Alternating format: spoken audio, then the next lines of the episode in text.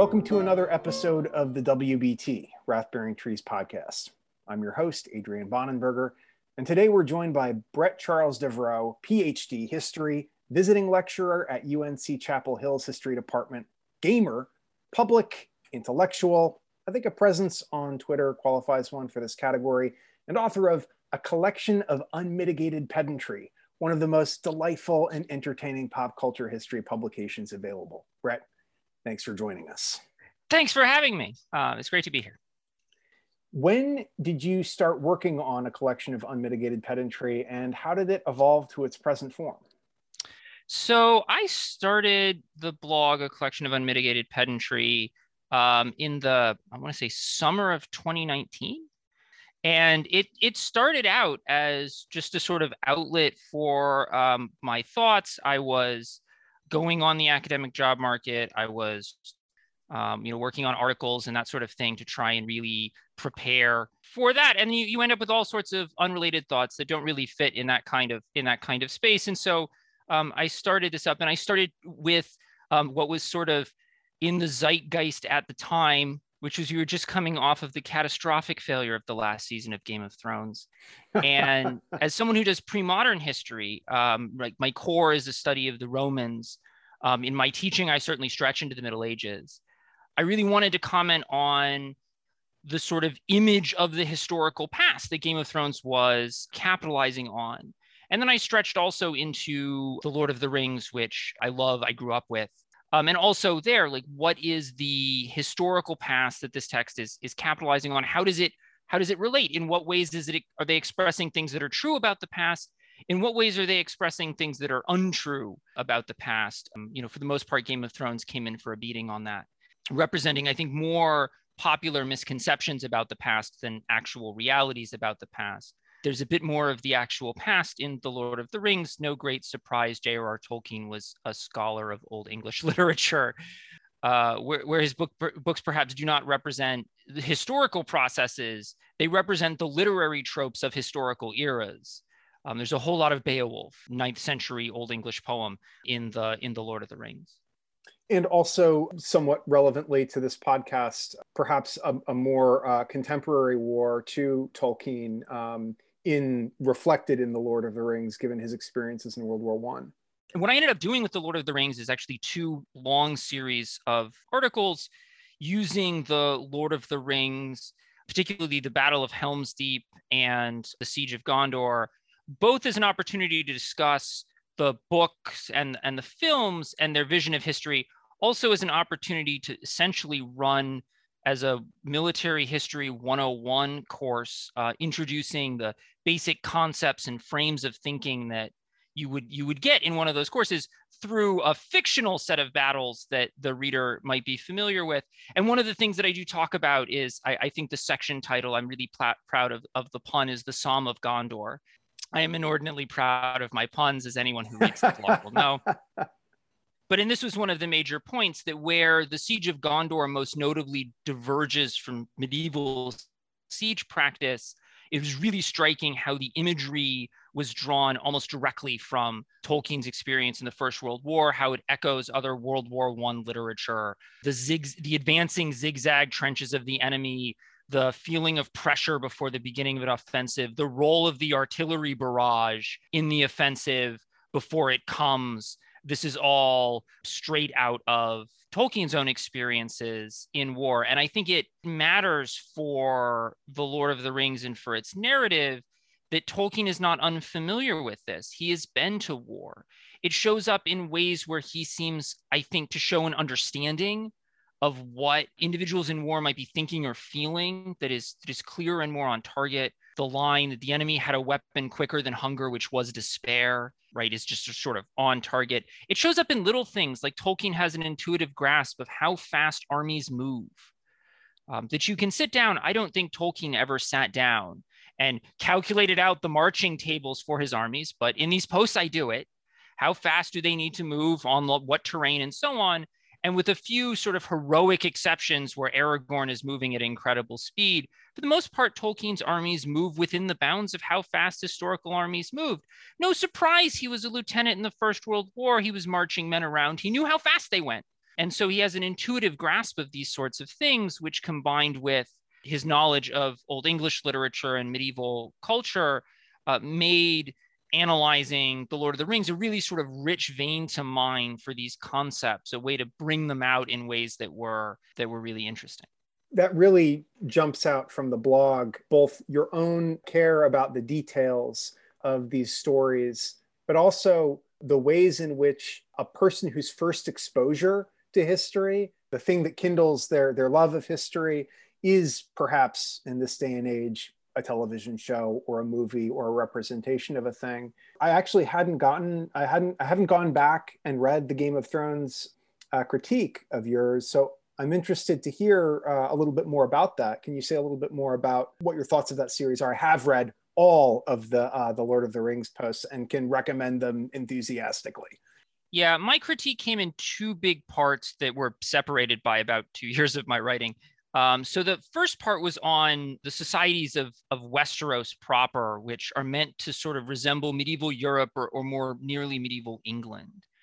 And what I really focused on was the idea, and I had heard this expressed by other people. I think people recognize that one of the major themes uh, of the books, especially the show, fumbles this theme to a degree, but is the uncontrollable violence of this society and the way that that violence is tearing it apart that the values and structures of this society lead inevitably to the kind of violence we see. It is extremely damaging and is eventually going to consume everyone and everything.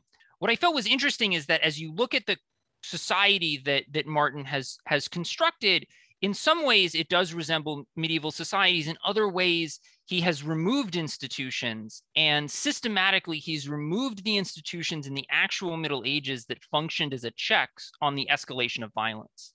Um, he has weakened the church to a considerable degree um, in its formulation the actual medieval church was often quite concerned with the levels of violence in medieval Europe and attempting to restrain them. Never fully successful, mind you. The Middle Ages were a violent time. But it was, you have the truce of God and peace of God movements attempting to regulate warfare. Likewise, the bonds of honor and fealty between lords and vassals often enforced a degree of honorable behavior, not because people in the past were more honest than we are, but because the realpolitik of maintaining kingdoms based on personal relationships demanded that you keep your word because your word was what enabled you to raise troops. It enabled you to get support from your fellow nobles. It was what made you effective.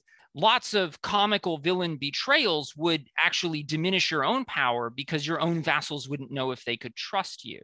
And I came away with, in particular, that I thought that Martin, in some ways, was more influenced by, if you listen to him talk about European history, he has a lot of very sort of colorful War of the Roses era events on his mind and pointing out that these aren't in the Middle Ages. These are in the early modern period. These are off the back end of the Middle Ages. In the early days of the early modern period, gunpowder is beginning to emerge. The church has been massively weakened in many cases by the Protestant Reformation. When we start to see things like the 30 Years' War, the 80 Years' War, and so on, where he's drawing a lot of his inspiration, it's either in the very closing days of the Middle Ages or the very beginning of the early modern period, and the early modern period is a period typified by out of control violence. The 30 Years' War is incredibly destructive, probably kills a third of everybody in the Holy Roman Empire.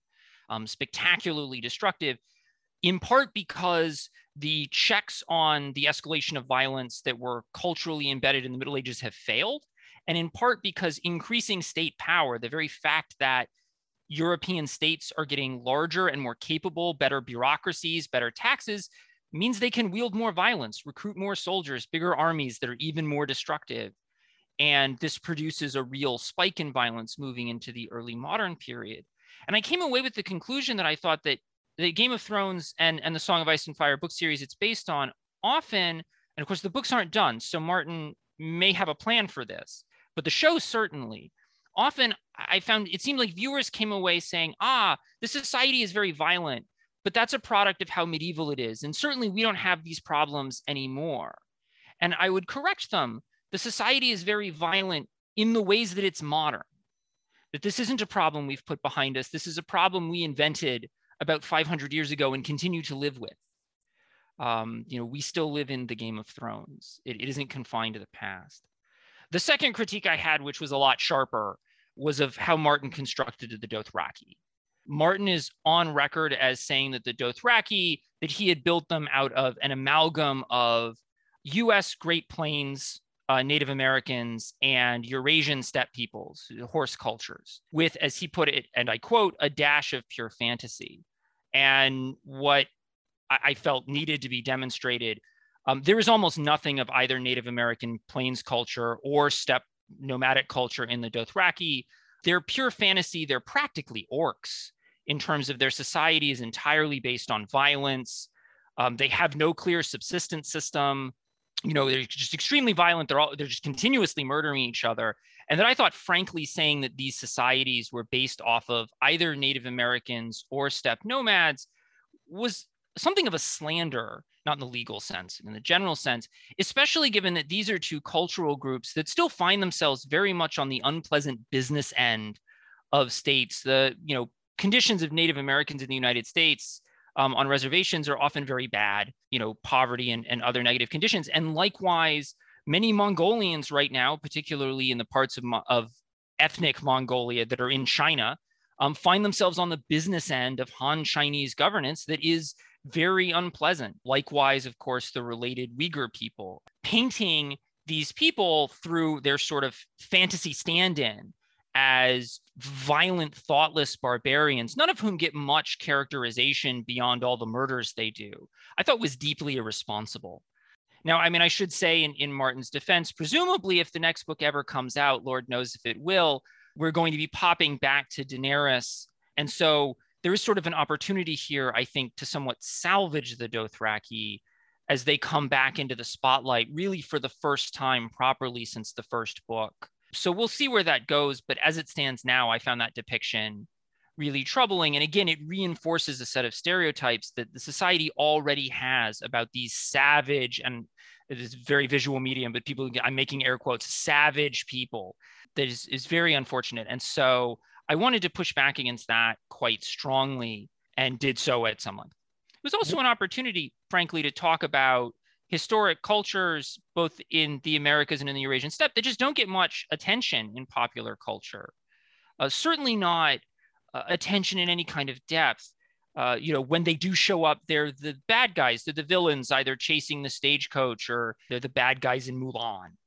Uh, having listened to um, Patrick Wyman's excellent podcast, Fall of Rome and Tides of History, uh, I read um, I think it's called The Fall of the Roman Empire by Peter Heather, which came out in the 1990s. And it talks a bit about how the what the Romans describe as barbarians were influenced by Rome and how and really it's it's a lot about how the histories that we have of Rome that constitute much of popular history about Rome are essentially just Roman propaganda. It's just oh, yeah. what Rome happened to be writing about stuff. And that's what most people know of Rome. And if we if we're thinking about the steppe people, you know anybody who is on horseback and probably east of the Carpathian Mountains uh, to a certain extent. You know, I think that affects uh, how people think even today about uh, about Eastern Europeans. It's all sort of part of a place where people ride horses and wear furs and are racist and anti-Semitic, going all the way from again the the Dnieper the Dnieper River all the way out to uh, probably the, um, the Siberian coastline, and that's the Dothraki too. That's what he's talking about. He's talking about that, um, you know, something that he's read in a very, very distant way that was written by uh, a, a, Roman prelate somewhere who was trying to explain in tangible terms that was accepted that wouldn't get his head cut off by the emperor why something had just gone awfully wrong. Awfully wrong. And and uh, you know, nomadic peoples face this problem everywhere. Writing in the pre-modern world, writing is a creature of cities um, cities famously are not very movable, and nomads generally don't have them. Obligatory crash course joke, unless you are the Mongols who have Karakorum. And so, uh, steppe nomads, any kind of nomadic group, they don't generally write about themselves, again, unless you are the Mongols. So, we only ever get their story is told from outside, from their enemies and victims because of the different subsistence systems, these nomads are generally herders, they're shepherds, and the settled peoples are generally farmers. Those subsistence systems produce conflict whenever you put them next to each other. To the farmer, the herdsman's pastures look like farmable land that is inexplicably empty. When he attempts to move into that land because the herdsman is in his summer pastures or his winter pastures, he is depleting the grass stock the herdsman needs to survive. On the flip side, the herdsman looks down from his land, which is often quite marginal. It's not the good land. The farmers have the good land, and the farmers have all the good land and they have all the good stuff. If you want to, well, you could take that stuff. You have all these horses and bows. And so you could raid that farmer and take his stuff, or you could trade with him if he's strong, if he's well defended. And so these two patterns of subsistence create friction and conflict everywhere in situations where the herders are completely enclosed by farmers. Um, so you want to talk about in, in my area, I would talk about this as sort of the Apennine Mountains that run up and down the center of, of Italy in the Roman period. The guys up on the on on the Apennines and on their foothills, they're raising sheep and goats. That's not great farmland, but they're completely enclosed by farmers all around them. They tend to be politically dominated by the more numerous farmers, get the raw end of the political deal. It sucks. But for an area like the steppe, which is massive and it cannot be dominated, at least until the advent of railroads, by its settled neighbors, um, you get this sort of pretty continual friction between these two subsistence systems. And only one of these subsistence systems writes about it. So naturally, the farmer is noble and peaceful and good, and the herdsman is violent and evil and barbaric. Because again, the herdsmen don't write to us unless you are the Mongols. I, this seems like a, a, as good of a place of any to uh, to shift gears a little bit and talk about the other focus of ACOUP. Is is that intentionally? Did yes. you start with a coup yes. or okay? The blog, which is video games, uh, mm-hmm. uh, especially right now, strategy video games. You're writing about uh, Victoria 2, which I haven't played, and Europa Universalis 4. I've also mm-hmm. played Hearts of Iron. You're, you're, you're talking quite a bit about Paradox Entertainment and the ty- a certain type of strategy game that's that's very detailed, but also pretty accessible, and the kind of trade-offs that one ends up making as a video game designer, and the type of history that you end up telling as a result of that. Could you talk a little bit about that? Yeah, I've been playing Paradox games for a long time. I play a lot of computer games. Um, I have a Dark Souls joke in my Twitter profile. As one does, I'm required to inform everyone by the laws of gods and men that I have, in fact, beaten Dark Souls. I thought that, especially compared to some of the other games on the market, Paradox games were a particularly rich vein to mine to talk about the presentation of history. You have some games that utilize history in a very sort of surface way. Um, your civilization titles, your Total Wars, um, Assassin's Creed you know the developers for assassin's creed are extremely concerned that the buildings look right and not very concerned that the social systems are correct the paradox games because they're intended very much as historical simulations rather than simply using history as a backdrop for some game mechanics they really want that simulation of history that means they have to come to the game with a theory of history. They have to have a sense of what history they're simulating what historical processes are important in this period and then how they frame the game around those processes you know creates a much more interesting topic to discuss a much more interesting thing to approach. And of course they're very popular i think when i started playing paradox games uh, back when i started with hearts of iron 2 they were extraordinarily niche and no one knew about them but really with i guess crusader kings 2 is the big breakout success these are now very popular strategy games that get a lot of players for a lot of those players this is going to be their first real encounter with some of these historical contexts. Uh, it's funny, I've been playing these games forever. What actually brought me to start writing about them was seeing on Twitter another history professor, an early modernist, who went on Twitter to say, My students are coming into my class and they're telling me they are taking my class because they've played this game, Europa Universalis 4. I'm not a gamer, I don't play this game and he basically asked, What should I know about how this is going to condition them? And I produced a brief Twitter thread and I thought about this is something that I could discuss at a lot more length because there really are things to talk about here, uh, both in ways that EU4 really pulls off its historical vision and also in ways that it stumbles that you, you know, if you're a teacher, you certainly would want to be aware that students are going to have some ideas. I thought that you did a terrific job of orienting casual readers to that by talking a little bit. I think at first in, in one of the earlier blog posts, I, I, I want to say it's one of the earlier ones, about how when the game starts, it zooms in on Europe. Mm-hmm. But you can pick. This is like uh, so. So something else to know about the paradox world, about uh, Europa Universalis, th- their world, and um, the Hearts of Iron world. Hearts of Iron, which focuses on 1936 to a little bit later, 48, 56, depending on the add-ons. Euro, Europa Universalis starting in 14, or I guess four starts in 1444. I'm not sure how far it goes, maybe 1800 or something. Um, but 1830, I think. 1830. Okay. It, and, and this is just really the tip of the iceberg when it comes to the type of argument you're making about how you're being oriented to history. It starts in Europe, even though you can pick any country to play in the world or any civilization.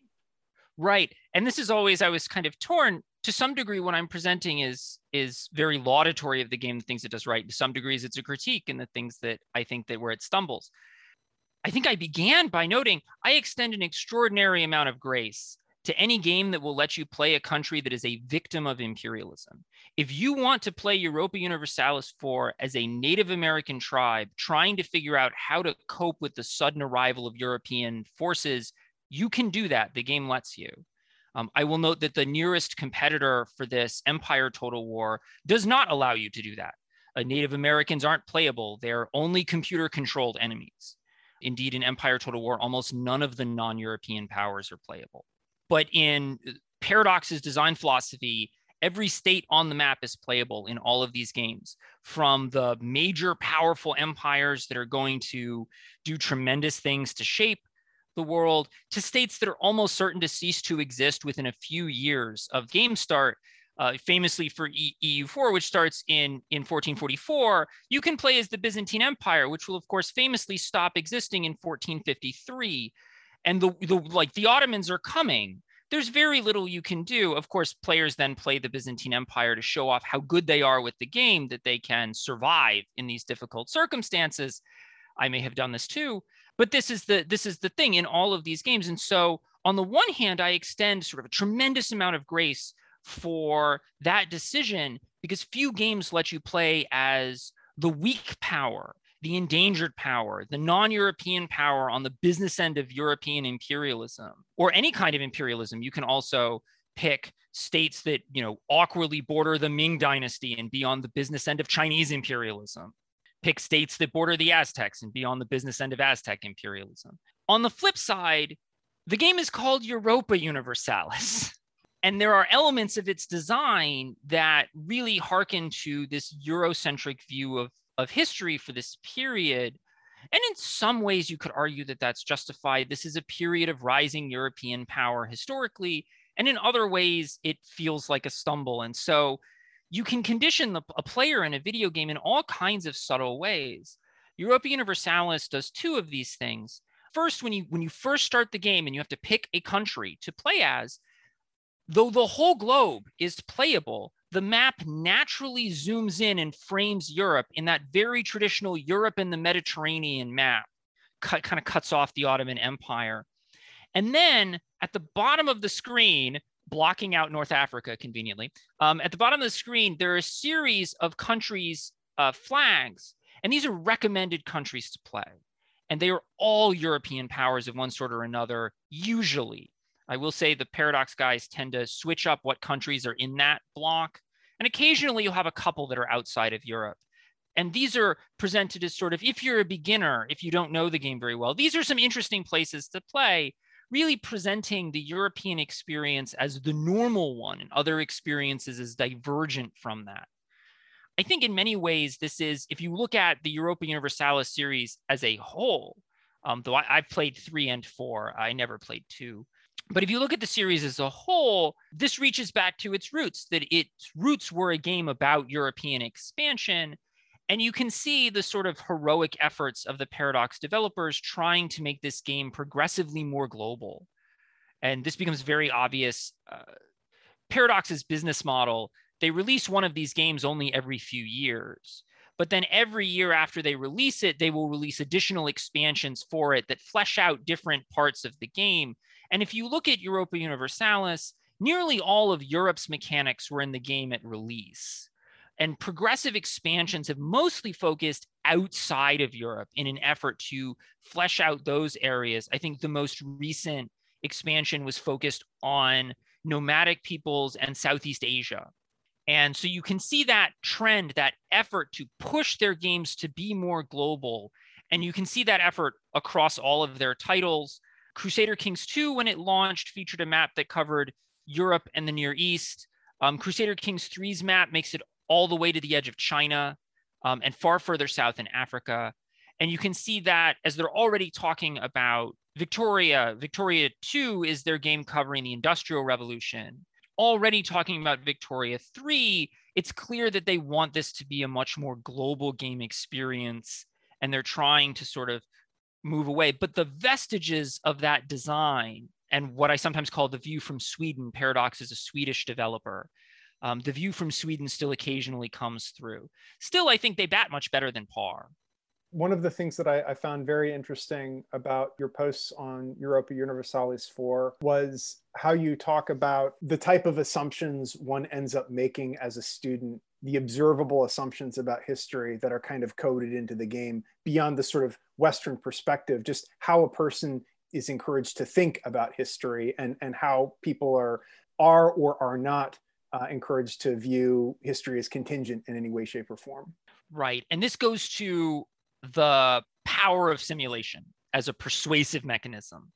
You can tell someone how something works, and they may or may not believe you. But if you can put someone in a situation where they're seeing the process simulated before them, it has a persuasive impact that is much stronger. And all the Paradox games are historical simulations, or at least they are trying to be. And so they have that inherent power. I think you see this most clearly in the way that Europa Universalis treats its diplomacy model, its war and diplomacy model, we should say, because through a series of programming assumptions about how these things work, the developers have actually managed to neatly reproduce a political science thought experiment, uh, mostly associated with political scientist Kenneth Waltz, and so the, the basic, just to cover briefly what, what's going on here, um, the basic assumption for most states in EU4, international diplomacy is a game with no rules. Uh, you make agreements, you can break your agreements, you can go to war pretty freely. And in this environment where international relations is a world with no rules, you can't count on any of your allies to ensure your safety in the long term. Uh, when you have war declared upon you, all of your allies get a pop up that asks them if they want to honor their alliance or bail on you. And so if they think you're going to lose the war, they'll bail. They're not going down with the ship with you. This is too serious for that kind of thing. And so you're in a position where only you can guarantee your own security. And so you have to, okay, if I'm going to guarantee my own security, I need to be as powerful as possible. I need to, to develop military power in as great a degree as I can. Okay, how do I develop military power? Well, I'm dealing with an agrarian economy. So the basic resource here is land. I can make capital investments in my own land. I can build the irrigation. I can, and the game has systems for this, but these are slower, more expensive, and less impactful than just getting more land. But of course, the only way to get more land is to take it from someone else. So the only way you can render yourself secure against your enemies is by victimizing states that are weaker and smaller than you, taking their land and raising military forces to protect you against the other guy. And the other guy is doing the same thing. And then this creates a second order process because you're like, I am going to attempt to expand to ensure my security my rival, who isn't that much bigger than me, I know he's going to attempt to expand too. So if I don't expand, even though maybe he's not a threat to me today, tomorrow he will have expanded and then he will be a threat to me. So I need to expand proactively. I need to engage in proactive aggression in order to defend myself. And so I am going to expand, I am going to mil- militarize my society as much as possible. The social institutions I'm going to develop are going to be directed towards military force because it is the only way for me to survive. And so you get this environment of dog eat dog, brutal red in tooth and claw Thomas Hobbes style competition that develops. And the game simulates this beautifully. And they're not completely out in left field. This is a theory. The fancy term for it is neo realist political theory. And the term for this particular setup of states is, is, is a, a state of interstate anarchy. It produces convergence. Everyone becomes alike with each other in militarism, and it produces what's called the security dilemma that everything you do to render yourself more secure renders your neighbors less secure. So they're going to do the same things to increase their security. And that creates this dog eat dog competition, um, this really brutal competition. And Europa Universalis, it doesn't make you do this. There's no point where the game stops and says, you should conquer your neighbors. It doesn't do any of that. Europa Universalis doesn't say, would you like to do an imperialism today? It just sets up these systems. And then you realize that to survive, you have to be the villain. You have to be the biggest villain. The biggest villain is the one that lives. And you can then import that, right? That model, because this game covers the initial and important phase of European imperialism, it becomes an explanatory model for European imperialism. That the player walks away, oh, I now understand why Spain was rampaging across the new world because when I got to that point in the game, I was looking at France and France had begun reincorporating its constituent elements. The French state is forming, a thing that happened in this period. And I'm sitting here looking at their armies and wealth and manpower and going, oh my God, how do I stop that? And then I discovered the new world and all of its wealth and like deliverance, like manna from the heavens. Here are all of these weak states that I can beat them up and steal their lunch money and use their lunch money to fight the French or the Germans or the English or the Italians. And so competition within Europe begins to explain expansion outside of Europe. It at least explains the motives. The good news here is that Paradox is proceeding along what is a recognized historical theory for how this stuff works. On the flip side, of course, having picked a theory, students may be surprised to find out this is not the only answer we have to this question. Of course, there are all sorts of ways where you can present, well, this kind of imperial activity was culturally valued in Europe. Um, it was tied up with, with the political values of the military aristocracy that the Middle Ages had produced. It was tied up with the religious values of the Christian church and the importance of evangelism and spreading the faith. It was tied up with the economic incentives of individuals who often trespassed their society's morals to do this. I'm a little bit sad that he doesn't get more of a billing in this game. But for instance, Bartholomew de las Casas writes at some length about this is a, a, a Catholic priest and how horrified he was by Spanish behavior in the New World. Um, how much it was, it, it seemed to him as terribly unchristian, how awfully they were treating the indigenous peoples of the Americas. And to a degree, while Europa Universalis is extremely successful at presenting a neo realist vision, that means deprioritizing these other visions. To be fair, perhaps it's a different sort of game that might prioritize those other visions. Uh, I would love to see in the RPG, the role playing game genre, more of an effort to deal with these. I suppose there was recently, I haven't played it, Greedfall, uh, that supposedly attempted to tackle these topics, though, as I understand, not not great. Uh, it didn't come off quite so well. And the Assassin's Creed games have occasionally touched on these, often very ham-fistedly, uh, quite frankly. But so it's a different sort of different sort of emphasis. But that power of simulation uh, leads people to come away. It's very convincing. You come away from a game of Europa Universalis thinking, you know, I understand European imperialism. Now, maybe you do, maybe you don't. You understand an imperative to behave imperialistically or uh, aggressively toward one, one's neighbors when there are three types of resources uh, administrative diplomatic and military that one that regenerate repeatedly and one can use must yes. use often uh, oftentimes to develop yes. oneself. And then that's it's it, you you can't say okay well i'm actually not going to do any administrative stuff. Let's just see how this cooks out if it's all diplomatic and military. Or get rid of the diplomacy. Right. we're putting that all in military. We're not doing any diplomacy whatsoever. We don't have ambassadors or diplomats. Let's see how that works I, and I will say to one degree, there's a real credit to the sort of universalizing aspect where EU4 has to represent every state everywhere in the world and in even some peoples that were not in states with the same set of mechanics, which is that at very least, it actually robs Europe of some of its exceptionalism. It takes away this explanation oh, the Europeans were uniquely aggressive, uh, which is something I think you will not find many global historians covering this period arguing. There are all sorts of petty empires. When the Spanish showed up in Mesoamerica, they did not find a lot of peaceful states. They found a very successful, very violent tributary empire in the Aztecs. You know, the Aztecs were not nice people.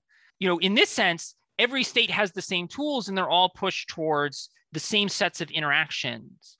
Um, and the game has a different set of mechanics we can talk about in a second to try and push Europe towards victory in these interactions. But on the other hand, right, that walls off making a decision to be different. If you want to, to look at this brutal competition and try and find a way out, the game does not have systems for you. There are two odd areas of the game, physical geographic locations, where this is less true. Um, the Holy Roman Empire and the orbit of, of the Ming Dynasty where the pressures of interstate competition are restrained by what I'd argue appears at first to be systems of international law, but when you just scratch the surface, it's revealed to be a system of hegemony. What's happened is a great power has emerged and has dominated its neighborhood and has set the rules in ways that favor itself, whether that great power is the Ming Dynasty or Austria. And that, again, is also an argument Kenneth Waltz flatly states when he lays out uh, Waltz argues there are essentially four international systems that you can have that have ever existed. There is anarchy, there is balance of power, there is hegemony, and he says there is international law, and then he immediately follows with a system that has never worked or been successfully established. International law in the neo-realist view is something we might be able to do in the future, but we have never successfully pulled it off. And so you're left with anarchy and then balance of power is just when the anarchy is reduced to a single digit number of states, uh, which does reduce the total amount of conflict. And then hegemony is when one state wins the anarchy. EU4 embraces this model uh, to the degree that you believe that neorealism explains a lot, you will like this simulation. To the degree that you think neorealism doesn't explain a lot, you won't. I will give the Paradox folks credit. EU4 is set in period that is makes the strongest case for a neo-realist view of foreign policy. The game, for instance, set before this um, is Crusader Kings, set in the Middle Ages, and the role of culture, norms, and religion in Crusader Kings is much stronger, is much stronger. And so there are breaks and checks on that neo-realist balance, where you can see something of a more normative imagination of politics. And I hope we get a chance to talk about this. The game that comes after in Victoria 2 examines some of the consequences of that neo-realist uh, thinking in a way that essentially looks at the system of EU4 and says, ah, yes, but the system is bad.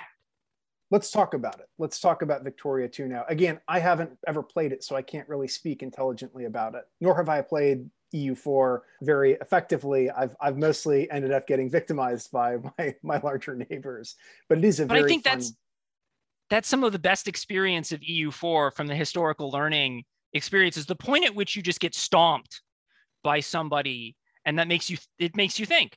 Um, so uh, background um, victoria 2 and the upcoming victoria 3 which i think is going to release sometime uh, next year or never maybe covers the period immediately after. It starts in the 1830s and it runs to the 1930s it is essentially about the, the sort of main three threads i would argue through the game are the industrial revolution particularly in europe the what we would call the new imperialism, the wave of imperialism in the 1800s, like the scramble for Africa, and then finally World War One, which almost looms as the end boss of the game. The mechanics are set up in complex ways to make sure World War One happens. And then if you choose to play as the United States, I don't know why you would. It's terribly boring. The American Civil War is the fourth plank of the game. Um, but playing the United States in, in Victoria 2 or in Hearts of Iron is playing on easy mode, which is true. The United States is history on easy mode. That's fair, at least after, after the revolution. What's really interesting is that Victoria 2, again, here I think I think the neo-realist system in EU4 was intentional. I think the system that Victoria 2 sets up and that it really looks like Victoria 3 will set up is unintentional and therefore even more interesting. So you have the Industrial Revolution, which is simulated in the game. These technologies emerge. You build factories, you educate your workforce, all of this stuff, and productivity rises. Productivity shoots way up. Your country will be orders of magnitude more productive per land area or per population at the end of the game than it was at the start. And that has a really interesting implication on that dog eat dog balance.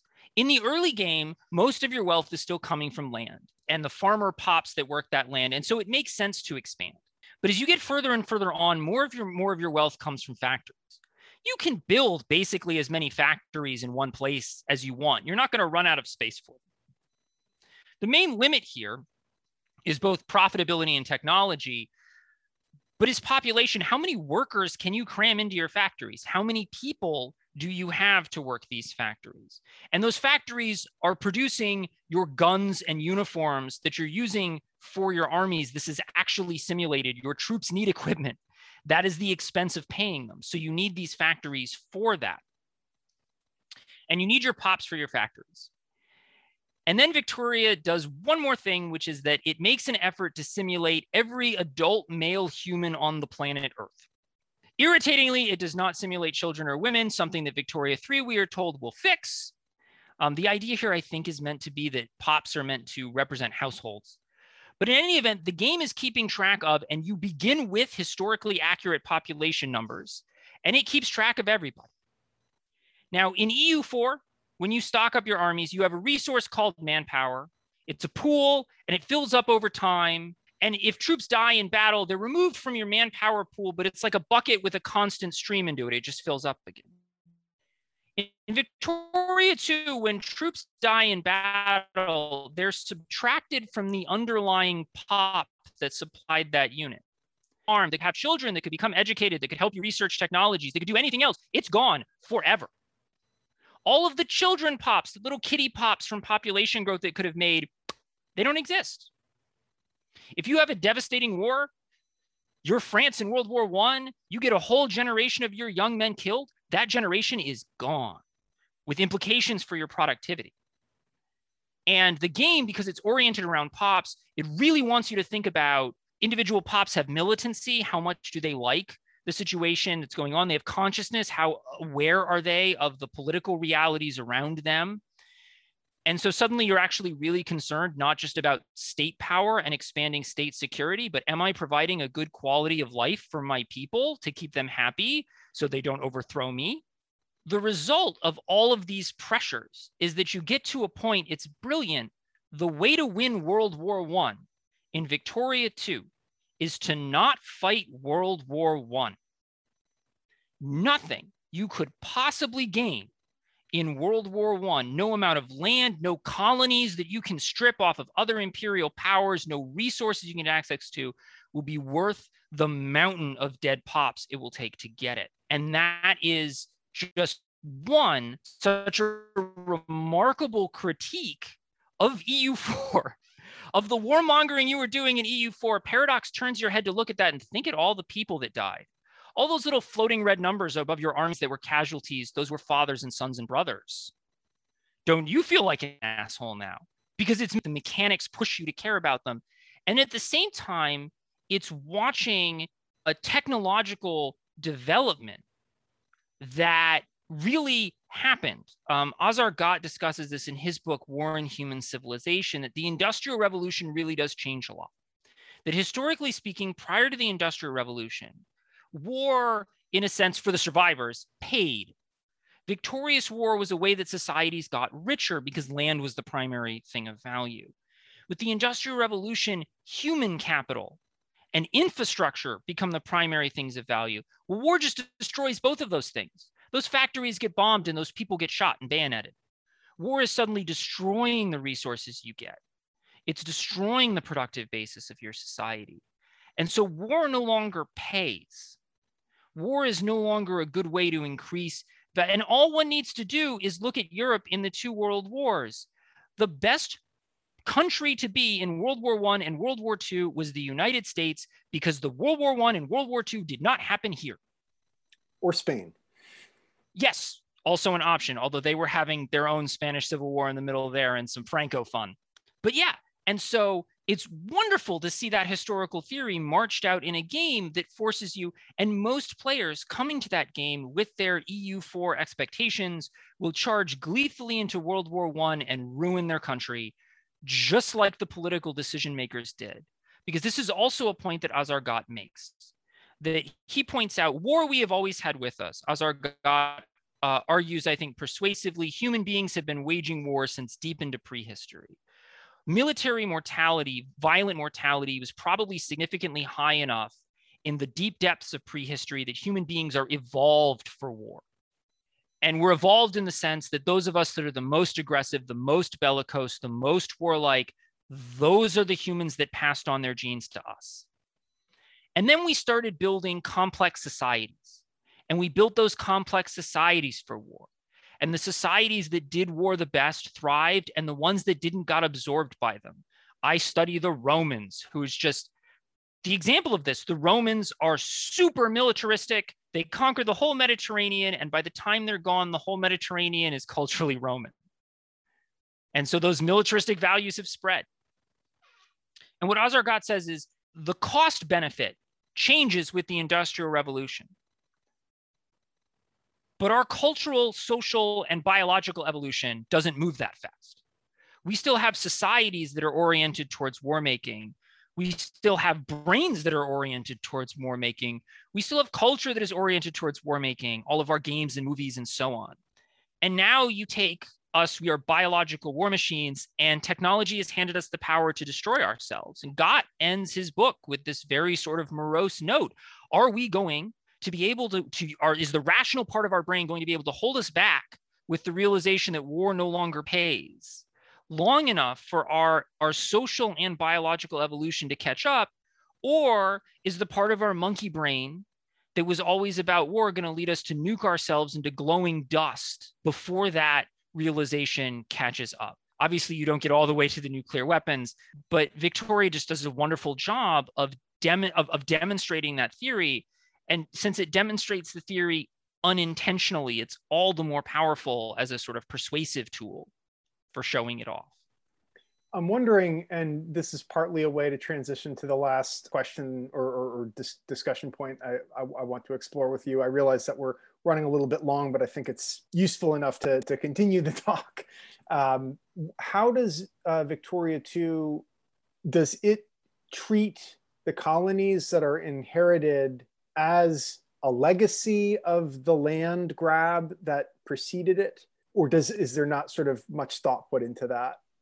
Because I, I, guess what i'm saying here is that like if the game is incentivizing a different type of build than uh, a land expansion build because the costs are so prohibitive where do the colonies factor into that? And how and how then are the wars that empires fight to hold on to colonies justified or ex- explained this is something that I hope will get a little bit better developed in in Victoria 3. Legacy colonies are their their their provinces are differently typed.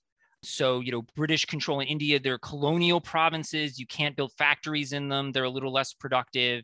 And the people there aren't of your your culture. And so they tend to have nationalism. Um, especially as the game goes on, they'll have national aspirations and they'll begin to pressure and you do kind of have a choice in the game. You can uh, attempt to continue being your colonial power. You can just put that nationalism down. You can also take some steps to try and more fully incorporate these places, make them full members of your state. Um, that's not something a lot of imperial states did in many places. The French tried with very limited success in places like Algeria. I mean, it's not a button that I think most players would press. The game does not incentivize it. One thing I would really like to see actually, I feel like this would have to be more in the Hearts of Iron, which looks later. I would love to see Hearts of Iron extended maybe 10, 15, 20 years and really grapple with decolonization and the wars of decolonization and the pressures of nationalism. But but Victoria does touch on this, not as strongly as I would like, but it is in there it is something that they're thinking about and you can have a situation where you know you are the netherlands and one of your problems is that the people of java want to be free and then you have to ask hard questions because that's where you get all of your rubber for your factories And do you want them to be free? Do you want to try and incorporate them fully into your country? You're going to face political resistance for that. That's something that I, I'm just realizing now talking to you, I think has always been sort of underplayed in games, with the exception of, and this is something that even, even the original Hearts of Iron, I think, did a great job with because it's immediately clear to you with Hearts of Iron 1, which is in some ways, I think the choices are a little bit more complex than Hearts of Iron 2. There are more sort of military choices you get with 2, but 1 mm-hmm. itself mm-hmm. is, uh, it's sort of uh, Warhammer 40K second edition rules versus Warhammer 40K sixth edition rules. It's been oversimplified to the point where it's almost unplayable by sixth edition, but second edition has almost too much color in it.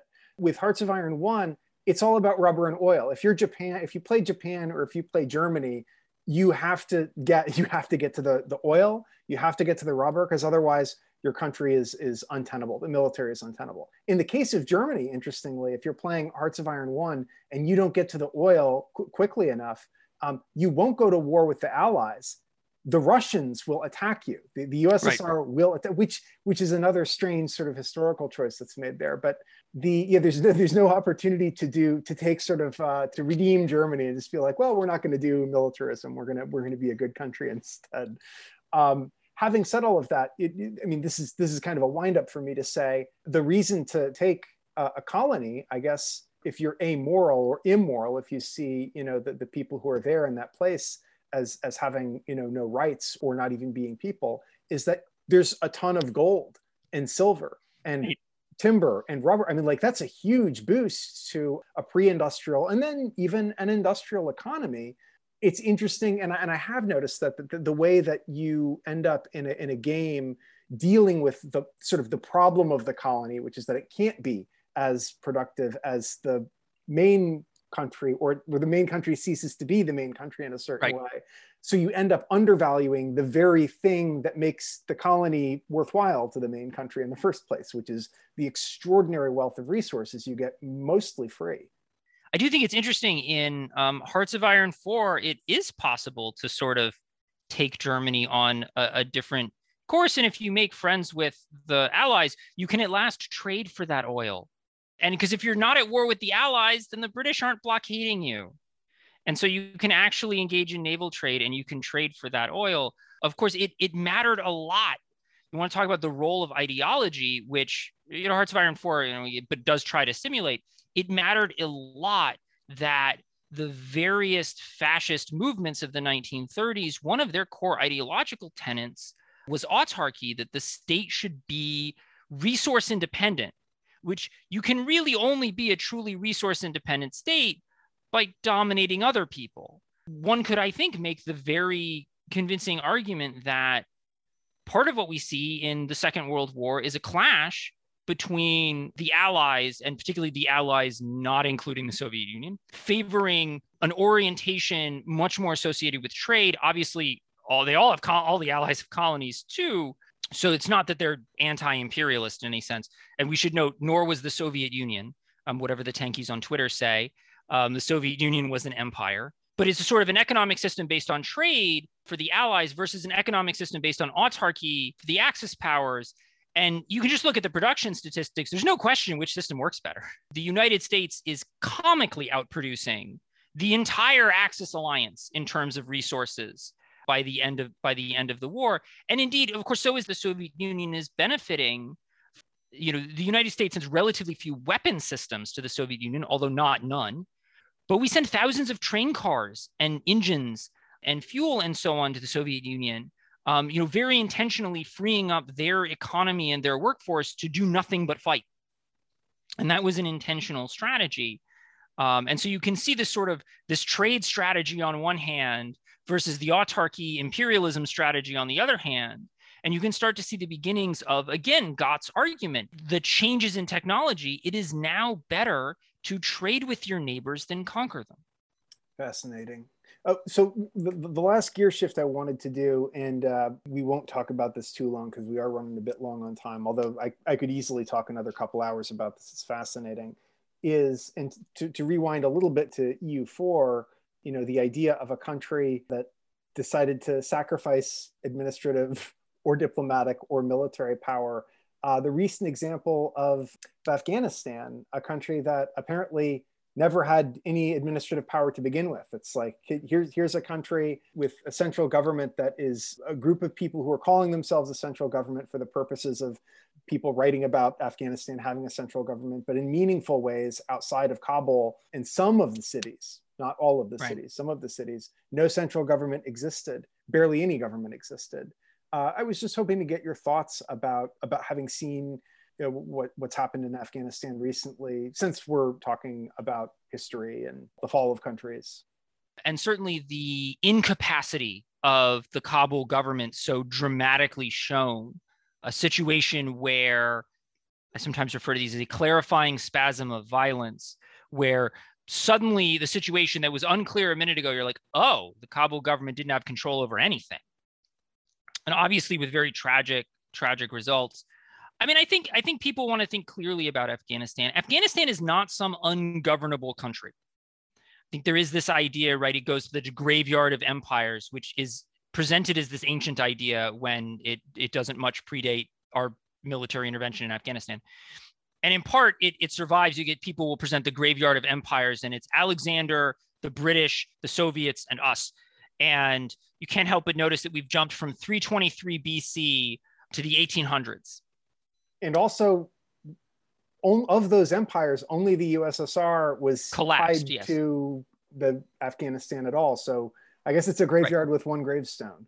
Right, it's a graveyard with with one gravestone, and uh, of course, I, as an ancient historian, I have to point out Alexander wasn't defeated in Afghanistan at all. Uh, he set up the Greco-Bactrian kingdom. It survives to 100 BC. It does fine. Alexander won. Alexander conquered Afghanistan just fine. Uh, you know, the British didn't conquer Afghanistan, but they did achieve their primary strategic objective, which was keeping the Russians from doing so. Obviously, I think it's fair to say that US policy in Afghanistan has failed, but is the US, whatever we want to call this, um, going to collapse because of it? No. But the other idea there is that Afghanistan is some sort of ungovernable place. And that's really supported by ignoring the intervening 2000 years by that, where Afghanistan is part of several large empires. It's conquered successfully by the Mongols, but it's also the seat of large empires, often large, complex empires. Afghanistan is not a land without civilization. Um, Afghanistan has had great cities and great wealth in the past. And so this isn't some ungovernable place. I will say that the United States sought to impose a form of government and a system of government that seems to have been uniquely poorly suited for the society that Afghanistan had, that you have a country that is very diverse. It has lots of different ethnic groups, some of them with long-standing tensions, uh, different languages, lots of very difficult terrain, lots of micro regions. And the decision was made that the best form of government for this was a highly centralized presidential republic. Is really baffling because the United States is a country with lots of different little ethnic groups and religions. And we responded with our own structure, with a highly federal structure that devolves lots of powers to localities. And for some reason, we decided not to do this in Afghanistan, which I just find extraordinarily puzzling. It's possible, I think, I, I don't have much evidence for this. It's possible that this is because the only recent experience that most Afghans between the ages of 40 and 70 had with any type of Western government was in fact a some some type of centralized bureaucracy, which is to say the USSR, of course. Prior to that, it had been, um, right. and, and there were a lot of those people that you encountered, that I encountered when I was over there, in significant positions of leadership, both at the local level, the town level, the city level, and in the military as well, generals, colonels, that type of thing. So it could be that that was something that was sort of I think so negotiated, mm-hmm. but I'm not sure. Yeah, I think I think this is right. You know, if you get into the history of Afghanistan, one of the problems that Afghanistan has faced since the 90s to today is the legacy of the Soviet war in Afghanistan. The, the Soviet Union, of course, it had its ideology, an even more totalizing ideology than ours. And the Soviets quite intentionally tried to rip out the political institutions of Afghanistan from the roots abolish those tribal councils, kill those tribal leaders. This is part of what allowed the Taliban to come to power in the first place was that the traditional government had been intentionally eradicated to try to make way for this Western style ultra centralized government, which is probably not, for now, the right fit. Um, and so I think that this is part of why. And then we, of course, did it again for some reason. Uh, mostly we did it out of out of hubris. I think this is part of the part of the issue. But it's it's not that Afghanistan is ungovernable. It's that we came to it with a a very bad system that we were convinced would work because I mean we're so very smart and good at this, right? It was never clear to me why we were doing things. I don't even know if it was intentional. I don't know if anybody said, "What what are we going to do here?" I think maybe people treated it more like a video game and said this is how this is how it's going to be. This is how the game gets played. It'd be very interesting to see uh, maybe there's a you know a, a, phd in it for some uh, enterprising undergrad to see the right. types of assumptions that the people in power at the time were making when they were saying afghanistan this is this is what your government is going to look like or how would you like your government to look like with these limited options yeah, I mean, it's uh, it's such a shame, and I'm, I'm really I'm glad to hear you say to say that, and I think it can't be said uh, it can't be said too much that the Afghans in, have their own agency. The, the Afghan people, some of whom don't even think of themselves as Afghan people, but many of them do. The idea of an Afghanistan is sensible. They're not just like us, but they're extraordinarily similar to us you know when we talk about the afghan military some people say the afghan military fight you know they're cowardly they're a bad military. Well may, maybe in the aggregate but if, if you go on a patrol with a platoon of afghan police or soldiers most of them will be carrying weapons and looking not to be killed and looking to sh- shoot their opponents. And actually many of them are quite brave and they come from a culture this is something they're aware of they come from a culture that does prize martial prowess and bravery. Of course not every afghan is a warrior uh, in the same way that not every american is a navy seal. But one of the things that's sort of the hardest to see online and i think this also gets back to what you were talking about earlier about assumptions that you see people making, authors making when it comes to something like Game of Thrones is like there's so much uh, very like lukewarm hogwash out there about other countries and other peoples and history. And, and on the one hand, you think to yourself, well, at least they know at least they care about Afghanistan, or at least they care about medieval history. Who cares if they, you know, can't tell the difference between a, a, cannon and a trebuchet, or they think a trebuchet is sort of like behaves like a wooden cannon or something. Like it's it's more important mm-hmm. that they that they're even interrogating these things to begin with, that they're showing up and paying money for it. But it does it does drive me a little bit nuts with Afghanistan, where we we got to the end of it and it felt like all of the lessons we learned were bad lessons and sort of weird racist lessons and none of the good useful lessons that we could have learned you know were, were, that are just right there for the taking. What business do we have imposing anything on the afghans structurally? You know that we're going to do this in another 20 to 30 years you know we'll, we'll, i don't oh, know yeah. where it'll be but we're gonna. It could end up being in afghanistan again. I wouldn't God, I, I wouldn't not. rule it out. Afghanistan I, iran I, venezuela yeah. Um, yeah. Last thought before before I let you go, I've uh, we've we've talked for uh, over an hour, but I think the the, the yeah. audience ought to really like this. I, I've certainly enjoyed the talk. Is I'm just wondering if there are any, if in critiquing shows and video games, if there's a video game or uh, a, out there that hasn't been made yet that you'd like to see made, uh, or if there's a movie or or television show out there that you you'd like to see made that tackles a particular period of history in a way that you think is just sort of you know fr- from a perspective of framework that hasn't really been done yet. The one thing that comes to my mind sort of near and dear to my heart uh, i don't know how many people would play this. I, I would love to see a, a video game actually tackle pre-modern small farmer subsistence strategies there are a lot of farming in the Stardew Valley and Harvest Moon and things, but put those in a situation of you know low productivity subsistence farmers. Uh, the big man on the hill has you in debt, and those sorts of strategies. Uh, I discussed briefly on the blog at one point the city builder banished, which I thought at least touched on some of the traps that can exist in kind of low productivity societies but this is it's important to remember that for for most of human history, that is from the advent of writing circa 3000 BC to now, for most of human history, the overwhelmingly vast majority of humans, 90 plus percent, were farmers and were subsistence farmers, small farmers on small farms. And, and I really mean, I mean small farms. Like the average Roman family farm is six acres, thereabouts, right? It's tiny compared to modern farms. They're farming very intensively. Productivity is very low I actually have a whole series on farming entitled How Did They Make It? colon bread if people want to read through some of these dynamics. But it'd be really interesting to see a game dive in and try to simulate those, those dynamics and offer a sort of window on the way most people live. You do occasionally get games that try to get you on the ground level of the past. The one that's popping to mind is the combat RPG Kingdom Come Deliverance, although which is set in the Middle Ages in Bohemia. It's always very quick though to give you a sword and make you go fight things. But there are moments of the sort of realia of walking down a medieval street, seeing a brightly painted church, and I'm just like, oh, they did that right. But a game that puts you down there and actually like, you are a peasant. Here is what it's like to be a peasant um, would I think be a fascinating experience. And it might, I would hope, leave the player convinced. I find that many of my students, they look at poor people in the past and they assume that people in the past who were poor were also stupid. Didn't they understand all of these things that I know? But the people in the past were not stupid. They were just poor, and that's different. And that, in fact, to survive as a peasant on the subsistence line in a society with no welfare, no social services of any kind, to survive and, and in some cases thrive, you had to be smart. You had to be strategic. You had to be a canny survivor. You had to not make mistakes. Making mistakes as a subsistence farmer, your whole family starves, everyone dies. You know, you were on the razor's edge.